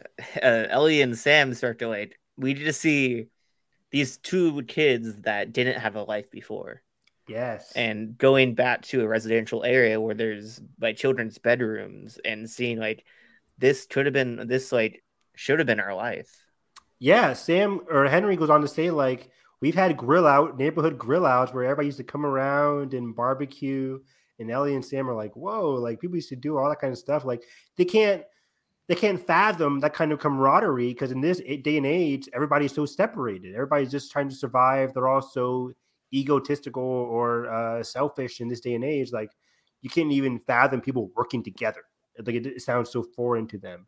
Um, uh but yeah they just come across like a uh, darts and ellie and sam are playing darts like it's this new it's a new world to them and it gives sam or it gives henry and joel a time to reminisce as well Yeah. it's a really al- cool little Mhm. area It makes Yeah. very mundane things for us like seem wonderful in this world for them. exactly it's awesome um but just like the last of us loves to do we didn't Take- attack. we get Take attacked happiness again. the tank is back the tank like it's followed us over the like bridge a monster. I'm like, why? I'm like, "You really? Like, you thought you could escape from me? I'm like, well, yeah, because why would you come over over here? Anyways, um, the tank has followed us. We run from the tank. Blah blah blah blah. Um, we get the huge horde of clickers and runners. I love that Day Boy sequence of being Joel like in the the, The sniper's night nest? sniper. Yeah, that's really cool. Really awesome. Uh, and also, like during this level, you can see where Henry Yeah. gets bitten. He gets tackled as a player. Or. Sam, is it Henry or Sam? Sorry, Sam. It's Sam. Yeah. as a player, you have to you have to go over there and shoot the one that's on top of Henry or on, top, Mhm. on top of Sam, and then uh, Henry asks Sam like, "Hey, are you okay?" And Sam's like, Whew, "Yeah, uh, was that was a close one." It's all through gameplay too. Like It's all through I can't stress enough. Like the storytelling this game does through gameplay is this for this time for 2013 was so impressive, and it It's established the impressive. groundwork for like gaming in general going forward. yeah, because it doesn't narrow it down. It doesn't do like a full cutscene between Henry and Sam, just so you know, like, hey, this is what happened. But it kind of leaves it a little bit subtle. Sam says Yeah. he's okay, and you're like, oh, okay, he's cool. It's not until later that night that you're like, oh, fuck. But before that, we get a great heartwarming sequence where they made it to the satellite tower. They're just chilling, um, making some, heating up some beans. Um, Ellie brought that toy that she got from Pittsburgh to, um, to Sam, and Sam and him are just playing around. But then when it's time to go to sleep, Sam looks at the toy and he throws it against the wall, and you're like, "Oh, no!" Oh, like, no. like, like, why is he slamming his toy against the wall? Isn't this is a great heartwarming moment? Joel and Henry are bonding. He, Sam, and uh, Ellie, Ellie are bonding. were just bonding, The but then- fire, yeah. but then he's upset. He's throwing a toy against the wall, and then the next morning, everybody's fine, and Ellie's like, "I'll go wake up Sam." Oh no. Cut to Sam, what are you doing? I'm like, no, stop it. They're doing it. They're doing it. I'm like, it's so hard. I can't even. I wish. Then could that remember- happens. Then something even more shocking happens. something with more shocking happens. Yeah. Henry like being in distress where he kills himself, which is crazy. It's so heartbreaking. Does is Henry the one who kills Sam? Yes. Yeah. uh, Yeah. The older brother. and he's like kill the- so in the feels about it and so like destroyed that he offs himself. It's so amazing because Joel immediately goes for his gun. Um, but then as he goes for the gun, Henry shoots the gun, and Joel's like, "Like, dude, calm down." Right? Yeah. It's like Ellie's right now being tackled by Sam. Because like he probably thinks he's the one that has to do it, Yeah. So then or Henry he's not doesn't Sam. need like he's still like confused on what's going on. Yeah, Henry shoots Sam, and Henry's like, "Oh my god, I just my little my little brother." I'm like, "Oh my tears," and then and then he Cut offs himself. to Yeah. the dam, right? Cut to the dam. Um, we meet uh, Gabriel Luna. No, uh, I have the scene. we meet Tommy. Oh, sweet. I'm bringing up. Yeah, I love this scene because again, Joel and Ellie have been through a lot right now, and Joel is denying the call, and he's going to give himself away. We, we didn't know the place was occupied. We're just trying to make our way through. Through to where? They're all right. But you know these people? Know him. He's my goddamn brother. Tommy. Holy shit. Oh, the music too. Goddamn. It's a new Look track, at by you. the way. Oh, that's You're fucking uh, old. notification. Hey, My goddamn.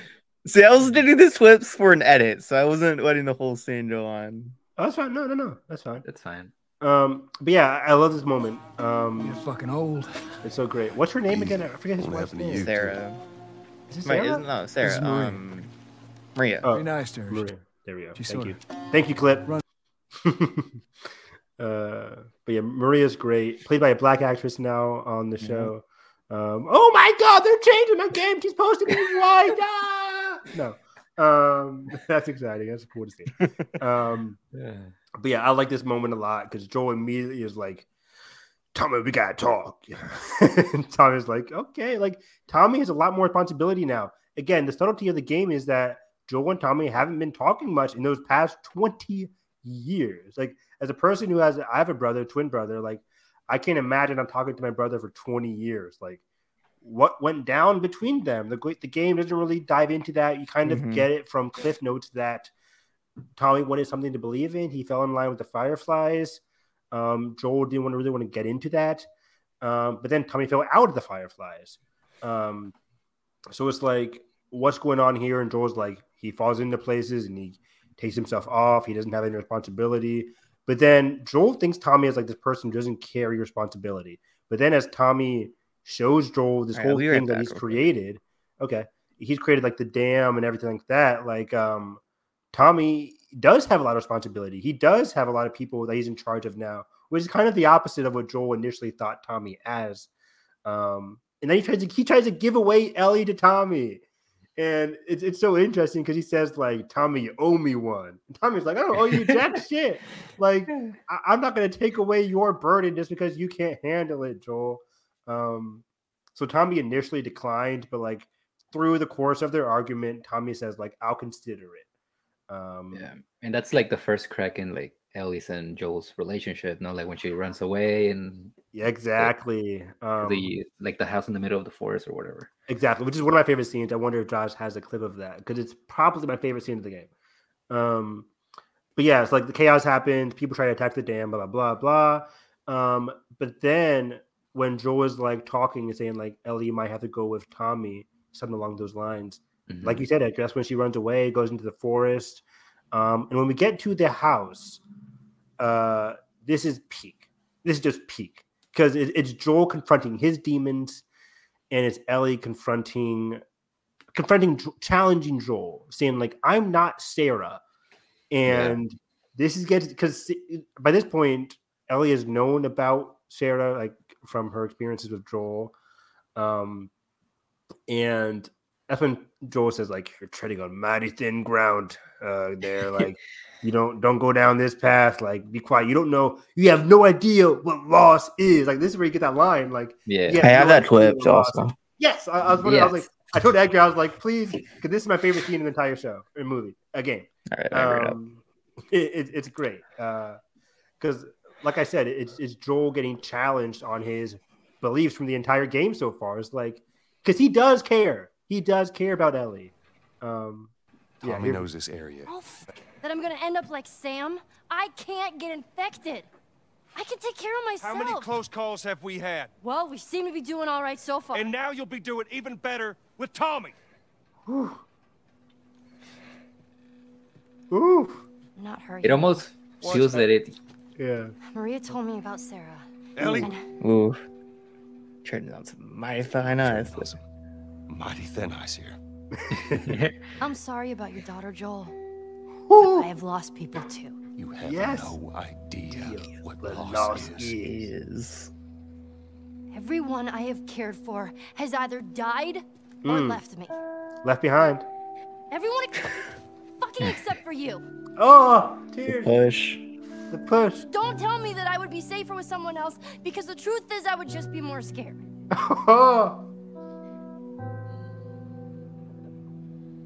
right. you're right. Mm. You're not my daughter. And I sure as hell ain't your dad. Guardians Volume Two. We are going our separate ways. Get it together. We're not alone. And the fascinating thing is that like that's the scene they use for auditions. And I was I don't know if you've seen the incredible documentary that they did for the first day and it's on YouTube, but like Ashley Johnson was telling the stories that like she was frustrated with uh different scene partners. Then Troy Baker came in and she had the comfortability to like push him during the audition, and that's where that dynamic really started to form, and that's Oh, how he got hired.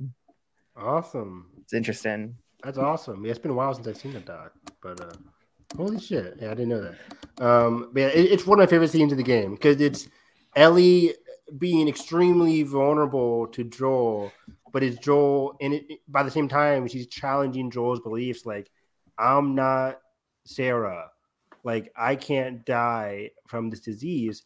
Um, even though we'll see towards the end of the game that that idea gets challenged. But um, but then like we see her vulnerabilities where she's saying like she's starting to care for Joel. Everybody has left her. Uh, like we know from their experience, we know Riley, her own mother, Marlene. Um, like these people have left her in her life, but Joel has been stuck with her for the past couple of months or weeks at this point.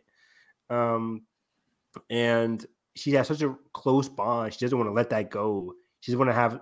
She doesn't want to have to put her love and faith and belief into somebody else all over again. She wants to keep Joel, and Joel keeps wanting to push her away because he does admit at the end, like, "You're not my daughter, and I'm not your daddy," like that kind of stuff. But it's it's not projecting, but he's trying to convince himself. Um, yeah, he's not talking to her really. He's talking No. to himself in that scene, in that entire scene. Exactly. And there's a part that comes up a lot in uh part two when characters do that a lot in part two where they really want to project. Um but it- it's so it's so great. Um because yeah, he's like he's really hurting. He doesn't want to hurt again. Um and he he wants to cherish I don't know. He, he wants to cherish the bond that him and Ellie have, and he doesn't want her to die. He doesn't want to be responsible, so he wants to push it all away. He wants to keep pushing it all away. Um, but it's not until like after this cutscene on top of the cliffside, he sees like the settlement, the sanctuary that Tommy has built, and then he changes his mind the last second. He says like, uh, "Get on my horse. We're gonna go to the university together." And it's a very, very, very heartwarming scene. Um, and leading up to that, it's very quiet. You get the great sunset where they're on the horse, um, just slowly going back home. You're like, "Oh man, what's gonna happen?"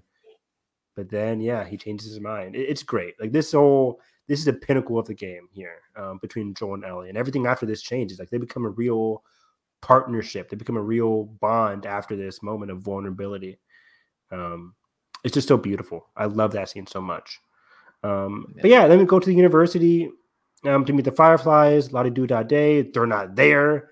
Um, and we learn that uh, they might have gone to the Utah hospital, not to the. Uh, And then yeah, The iconic moment. and Right. then we get the fall. the The fall. fall. which I before we knew the structure of the show, I would have been really interested if they ended this season one on the cliffhanger that? of Joel falling. That would have been really interesting. That's that would have been wild because we talked about that. Like, what a cliffhanger that would be. Um, it's still going to be a good cliffhanger. Oh yeah, for sure. Uh, yeah. Um, so yeah. Um, so yeah, he falls, blood's everywhere. I, I always love changing the costume on Joel once he falls because if you put Joel onto a T-shirt at this level, you can see the blood everywhere. Oh. It's crazy. Oh like, yeah. blood is like usually like in the game he's wearing like that plaid red and uh that plaid red big long sleeve shirt um and you can't really see the blood but if you wear the t-shirt you can see the blood coming everywhere it's crazy it's really funny Yeah. um but yeah this is awesome because this is the game this is the narrative structure saying like this whole game you've had joel take care of ellie now the roles are reversed and ellie will have to take care of joel um so yeah then you have ellie taking care of joel The bunny Uh, scene, iconic scene. bunny scene, iconic. I always love new gamers. Like, oh, there's The a bunny. Ah, shit. it's great. Um, but yeah, I love Hunter Ellie. I love Hunter Ellie alone. Um, it reminds me of like the classic like Avatar: Last Airbender Zuko alone episode. Um, it's like Ellie alone, basically, um, by herself, having to care for Joel, but he's nowhere to be seen. And then she runs into David, and David's kind of like this mysterious character. You don't really know what he's doing. Immediately, you're like weary of him, though. You're wary of him. Yeah, Um, not like, to be what's going- trusted. not to be trusted. Strangers danger. But this is Nolan North. This is Nathan Drake. Uh, one of his Uh, best performances too. Great performance here because you're like, whoa, I had no idea that was Nolan North until the credits roll at the game. Like, David is what? Nolan North? What? That's wild to me. Um, you're right. One, one of his best uh, performances. Um, but yeah, I love this because Ellie is face to face with like what we talked about at the beginning of this podcast that true human terror. Um, and she like goes toe to toe with David. Uh, David's such an interesting character because it's like, does David eventually want to kill Ellie? I don't know. He kind of had a soft spot for her. We don't know what would have happened if Ellie kind of succumbed to David's not demand, but David's like words. Like, if she would have been fine with him, would she eventually have been eaten? Or would she have been part of the crew? Because David had a soft spot so much so that his other right hand man, other people were like, David's got to go. Like, this guy, he's trusting Ellie. Like, he's got to go. Like, as you're Ellie and you're sneaking by, you hear these conversations from these other hunters. Like, David's kind of weird and like, why does he have a soft spot for Ellie? It's kind of weird and interesting. I wonder how the show would play for that because I always thought Right. about that. Like, I can see Troy Baker having a big argument with David in the show that we don't see in the game. Like, you are too close to Ellie. This girl, she's gonna be the death of us. Like, I can have that. I can envision Mhm. that in the in Yeah, show. they will probably And- play it out more because of the whole nature of like humans being terrible and wanting to play it off more in the TV show. Mhm. exactly. Yeah. And that reveal, like the fact that they're all about cannibalism, like the Timothy? in the jail cell. That scene is so good. army. Bones and all. uh, somebody call uh, what's his name? Uh, who who- who is he? Army in the Hammer. movie? Armie Hammer. Oh boy, Mark Rylance. Mark Rylance. is He would have been a cool David after seeing Bones and all. Oh my god! Oh yeah. man, I would have loved that. That'd been awesome. Um, but yeah, we get the iconic moment in the game. She's been alone this entire time. Oh, by this time, by this point, Joel was healed up. We get in great. I just want to mention the interrogation scene, sequence. like the cut from Joel falling to the rabbit, and Oh sure, yeah, yeah. seeing yeah. Ellie alone in the the forest. Like, is Joel dead? Yeah, like- we don't we don't know. Yeah. Yeah.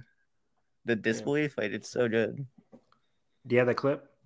I don't have the clip now. Oh, I thought you said you had the clip. Um, but yeah, yeah, it's very it's very jarring because like it's like, come on, Joel, get up, get up, don't leave me here. Like, come on, like, what do I do? What do I do? It's like she's now like I can't imagine that kind of like uh how scared you must be. Like, this is a grown man you have to care for, find meds for.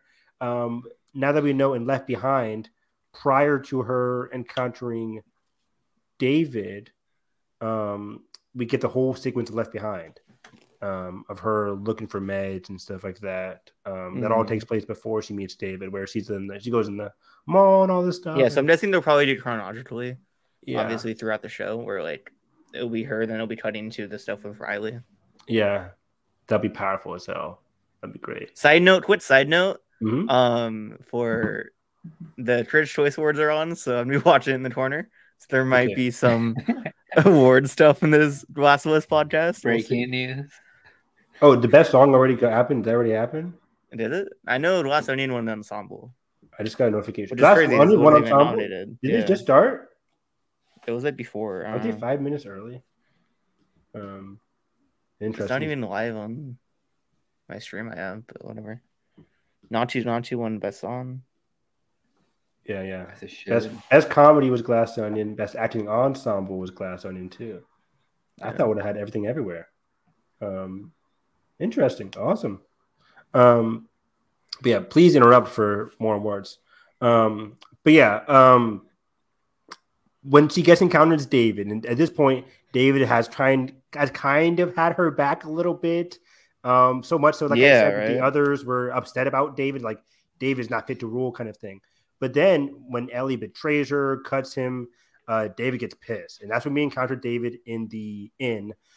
Um, and he goes feral. He goes crazy. Um, it's one of the scariest moments of the game. Right? I think that was the most difficult part for me to get through, like just like hiding. Yeah, it's and, one of the hardest attacking. parts, right? Gameplay wise. stepping on the glass. You're like, oh my god, it's so annoying. The Um, plates. The plates, yeah, the, yeah, I said glass, but yeah, the plates. Um, it's so freaking scary. You scratch him once, he's like, okay. Scratch him twice, and he gets on his knees. I'm like, oh, don't don't get on your knees. Like, what? Are you, what's going on here? It's it's even more scary. What are you, an alien? Um, it's so interesting. Uh, what was I gonna say? Oh yeah, but but then um, she ends up through a altercation. She ends up killing David. She doesn't just kill him. She is And relentless. I don't have the clip, but that scene is like some most like raw acting I've seen in a game, like between Ashley and Troy. Yeah, it, it's there's so many layers here. So, um, she's unleashing on him with the uh with the knife, the big uh, what we call it? not scimitar, but like um, but like big butcher knife, basically. Um, she's unloading on him. Joel takes her in and like, it's okay, it's me, it's me, it's me. Then he says the two words, "It's okay, baby girl." Oh, Oh my god, like that's there it is. There it is. The connection is is. formed. that's huge. That's huge. He hadn't said those words since the prologue with Sarah. Sarah. Um, baby girl, that was big. And apparently from Troy, that was like on the day thing. That wasn't in Really? the script. Yeah. Um, he ended up saying baby girl, and Neil was like, oh, I love it. Um, and yeah, like uh, that's that's big. Um, and at this point, we get to the last level of the game, and he is so happy. It's so interesting because and here, let me bring up. yeah, We we did through like this. Uh, I think it's we through the the Utah stuff, right? And um, the hospital, or like we s- notice Ellie's kind of down. There's she's something down. going on. It's very interesting. Yeah, um, she's trying struggling. If like, does she want to go through with this? Like, yeah. it's for that's probably wanna- the internal struggle. Does she want to go through on. with this? Is she nervous? And Joel's taking The that weight in of like the responsibility finally like sinking in. the responsibility. yeah, And the way it Yeah. goes through gameplay is like uh, Ellie or Joel like telling her to like, hey, uh, here's the ladder, lift me up, and she's like kind of lost in thought. Mm, She's yeah. He's like waiting. He turns around. It's like, what's going on? it's very funny. And Um, then But I, I also to- real quick. I, I also Yeah. think it's um her still traumatized by what she did to David. Like yeah, yeah, yeah. she's still like, oh fuck, like that was a, such a traumatizing experience for her. For Joel, it's like, hey, I killed a lot of people, but for Ellie, like this was her first big, big, big murder sequence, um, and she was pretty uncomfortable with it. But yeah, now she sees the light with the giraffe. And here's probably the last happy moment and one of the most beautiful moments in gaming. Probably the last happy moment between those two for sure. Yeah, Um, You see this? the music in this scene is just stunning. the lighting, he. I won't. I won't. What are you doing? It's all right. Come here. Come here. Hey, fella. Hurry up. Come on. Come on. Hey there. so fucking cool. oh, Where's it off to? Here, come on, let's go. Say, slow down, kiddo.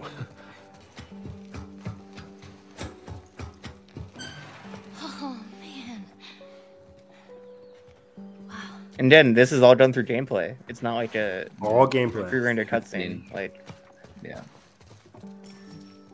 I love that line of him like like um that he's like, like not too fast or whatever. Like it's like not just like him telling like trying to like discipline her, but like also like the So- quicker they get there, the quicker he's gonna get rid of her, and Exactly, kind of doesn't want yeah. that anymore. So by their time together is fleeting.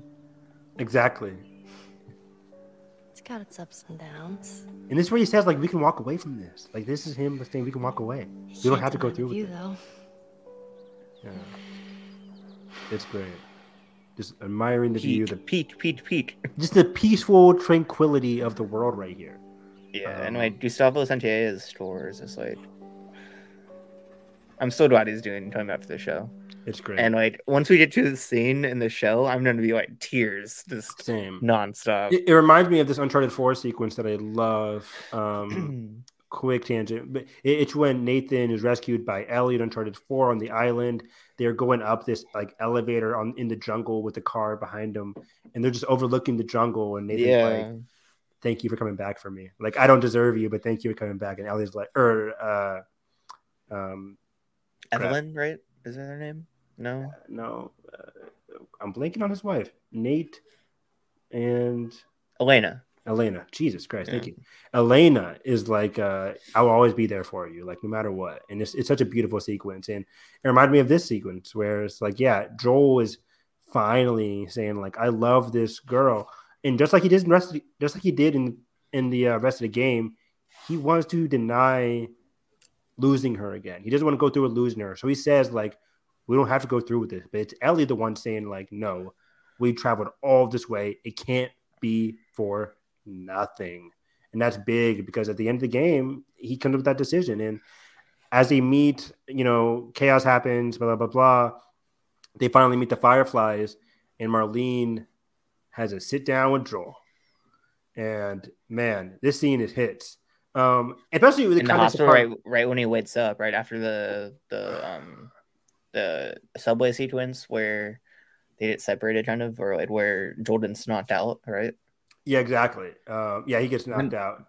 isn't it like get like drowning? Like there's like a bus or the subway. Yeah, yeah, that was all prior Yeah. to that. Like he, they're, they're drowning. He rescues her. He's like doing heart compressions. Um, then they knock him out. They rescue Ellie. He's like, oh, thank God she's fine. Marlene, but Marlene's there at his bedside. And in the context of part two, this is right after she was just told by the doctor, John. Um, I think his name was John. Um, whatever, Abby's father. Um, Abby's father, that we learned in part two, was the one to convince Marlene to kill Ellie. Ellie, Marlene didn't initially want to go through with this, um, but that's context we learn in part two. So I'm very interested because in Yeah. part one, it seems like no, I have. In part one, you learn that Marlene doesn't want to do it. If you listen to the tape recorders, like Marlene is saying, like, uh, I promised Ellie's mom that I would take care of her, but I also promised the world, and I have to do what I have to do. Like those are kinds of things that you listen to on the tape recorders, and it's added to in part two. Um, so I'm very curious to see how they play that in part one or in the in the show. In season Um, one. Quick uh, side note, just a suggestion. Yeah, Because we're already almost two hours, do we want to just keep this at part one, then do part two another time? uh, sure, yeah, definitely, that works. And maybe after the series or right uh, before season two or something? Yeah, definitely. Um, Yeah. because as you know, I could- I could talk about part two for three. I know hours. part two is gonna be like probably three Yeah. hours. Um, I feel like I have to replay part two in order to get into it. yeah, yeah. Yeah, I'll replay part two. I'll post it on YouTube. Um, but yeah, it's uh this ending here is so emotional because Marlene is telling Joel like, um, I'm sorry, but the the thing about her disease is that it corrupts the brain, and Joel's like, no shit, I already know that she, she's immune, but they're like, but in order to get the what's it called, the immunity, whatever it's called, the antidote, um, we have to go into that brain and remove it, and Joel's like oh, uh, uh, oh, oh, this would, this is Yeah. gonna kill her, yeah. Yeah. connecting one plus one equals two kind of thing. Yeah. He's like, no way. Um, and of course, he's super angry. They push him down, and Marlene's like, "I'm sorry, this is what I have to do." Basically, I'm cutting through a lot of stuff.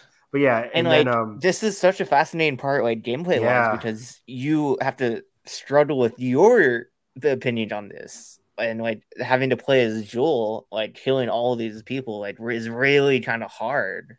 Yeah, like initially when I first playing this, I'm like, "Let me at him! I'm going Yeah. through. I'm murdering everybody I come across. You will not touch me." Because I'm like, I love Elliot to death at this point. Everybody who's playing probably does, and you don't want anything bad to happen to her. You feel like the hero of the story, just like Joe Yeah. feels like it probably. and in the then moment. part two comes Yes, in and Edgar. is like, No, "Are you the actual hero?" And I'm I haven't played this game since I've played part two, so I'm interested to go back and see how that feels. it feels weird because the context. because part two begins quick, real quick. But um, Joel was telling Tommy what he did in the hospital. Yeah, And the way the part two portrays it, you see like dead people in the He's like- hospital. Like he's a Mm. Joel is like Joel's talking to Tommy about this, yeah. and he's like, "Oh shit, brother!" and like, he has that guilt. he, Joel has that guilt, but then he says like, "I did what I had to do," and, and we know that wait is that scene before or after the talk with ellie and joel about it in part two because that's back in the past right that's before Um, yeah, yeah. we Yeah, Okay. I, I assume Joel was telling Tommy this as soon as they get to yeah, yeah, okay yeah, yeah. Um, and then yeah, that's Tommy keeps- before or like before ellie finds out and before their 100%. dynamic is fractured yeah Yeah, yeah, yeah. This is way before Ellie finds out. This is when like, hey, I just I just dropped off Ellie. I'm glad to be here. Let me just tell you what just happened, bro. Kind of thing. Um, yeah we'll, we'll get to we'll get to a that deep later. dive of part two eventually Yeah. because I, we could talk about that game for hours But yeah, um, it, it's it's just crazy because yeah, you like Edgar said, you feel like you're the hero. You feel unbeatable. Um, and I love this level so much because I'm always uh trying to conserve my ammo, and I get to unleash on everybody. I'm using yeah, bows and arrows, shotgun, molotovs. You're burning like I'm letting you- people go. isn't this the part of the game where you get like a machine gun, like for the first time? Yes, yeah, you get the automatic machine gun. The recoil is insane.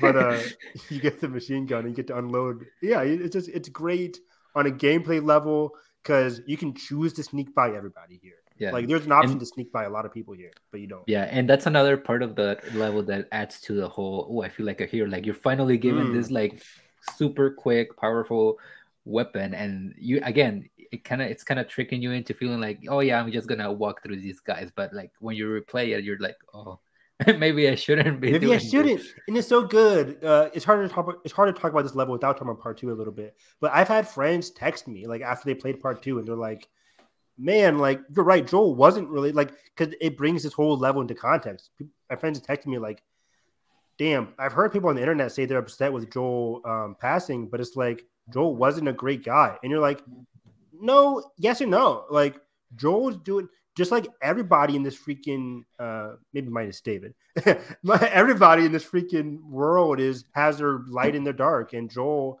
save choosing to save Ellie by murdering all these people. It's not great. and marlene like does it does it mean he deserves to die? no. No. but I understand why Abby thinks he does, and that's all that matters. is Um, the consequences exactly, consequence it's- part it's of the consequences. Um, but yeah, like this whole level is just so enticing. It's so and so important. And then I haven't played part one obviously yet. I've said that. Um, do they put Abby's dad in that scene? Like, can you notice him?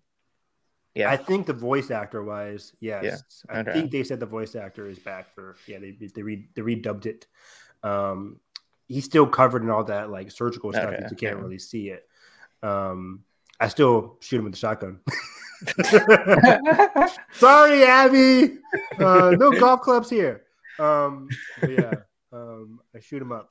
Um, and then, uh, we get yeah. to like, I think the drive obviously happens. Then Oh my God. Eventually, when they get to Jackson, oh wait, wait we, we last- murder we murder Marlene too, which is crazy. yeah, yeah, yeah, yeah. Marlene's like, I have let that me clip. live. Not like, I, won't show it. It's not really much. It's. Yeah, it's not much, but like Marlene's like, just let me live. Like we won't, we won't keep coming for her. And and the way it's edited between the drive and that, it's just it's great. peak, peak, peak, peak. peek, peek, peek. It's great editing. It's kind of like we were talking about La La Land. Every scene's the best scene. Um, Every yeah. scene's the best. um, yeah, like that, that, like Josh talked about that, that cut between Joel making that decision and then him looking back at Ellie is like, this is all what it's for. I can't Yeah. take that risk of Marlene And then coming then back for us. we did the last scene of Oh, Ellie. Like we play as Ellie, right? Yeah. First time, yeah, we play so as Ellie cool. again, Um, and she's obviously like doesn't know what happened and kind of frustrated with that. So we that conversation. She asked him, I forgot what the quote, but like, did you lie to me?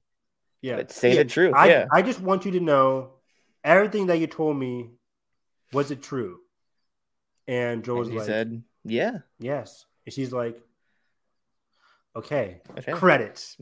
oh, Peak. I remember watching that like, uh, give this game every award in the book. This game was incredible. Like, yeah. just simple, okay.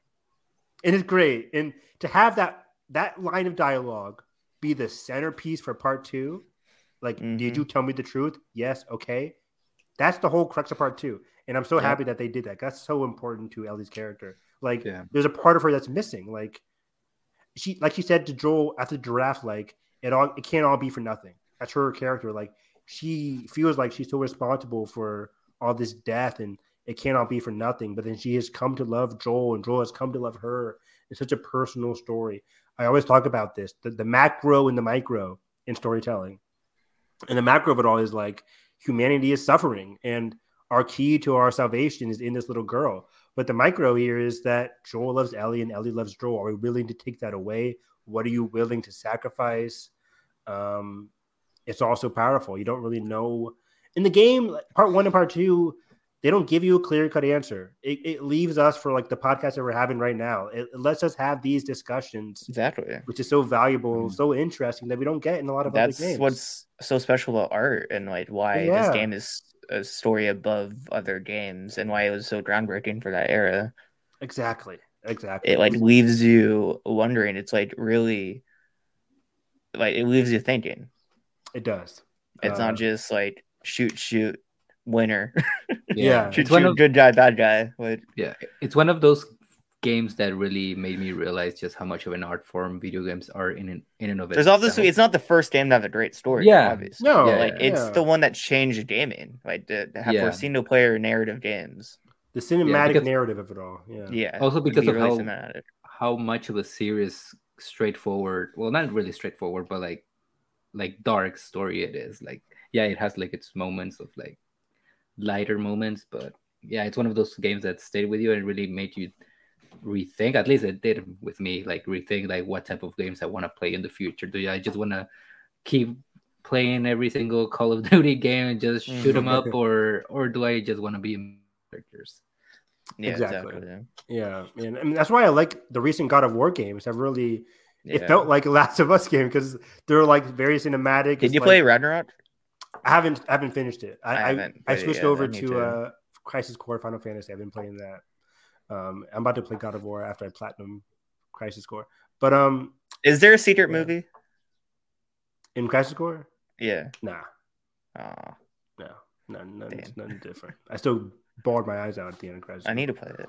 It's great. But um, yeah, I mean, I, lo- I love this game. Like Edgar's saying, like it really says like what kind of games do you want to play? And I love playing fantasy, other kinds of games, but games like this also I love as well. And they, they keep bringing me back, and uh, Mhm. hopefully there's a part three so we can continue this There's rumors, and like it's it made sense to do a part three part three with the PS6, baby. or end of P- PS5 like it was for part two. Yeah, 2027. Yeah.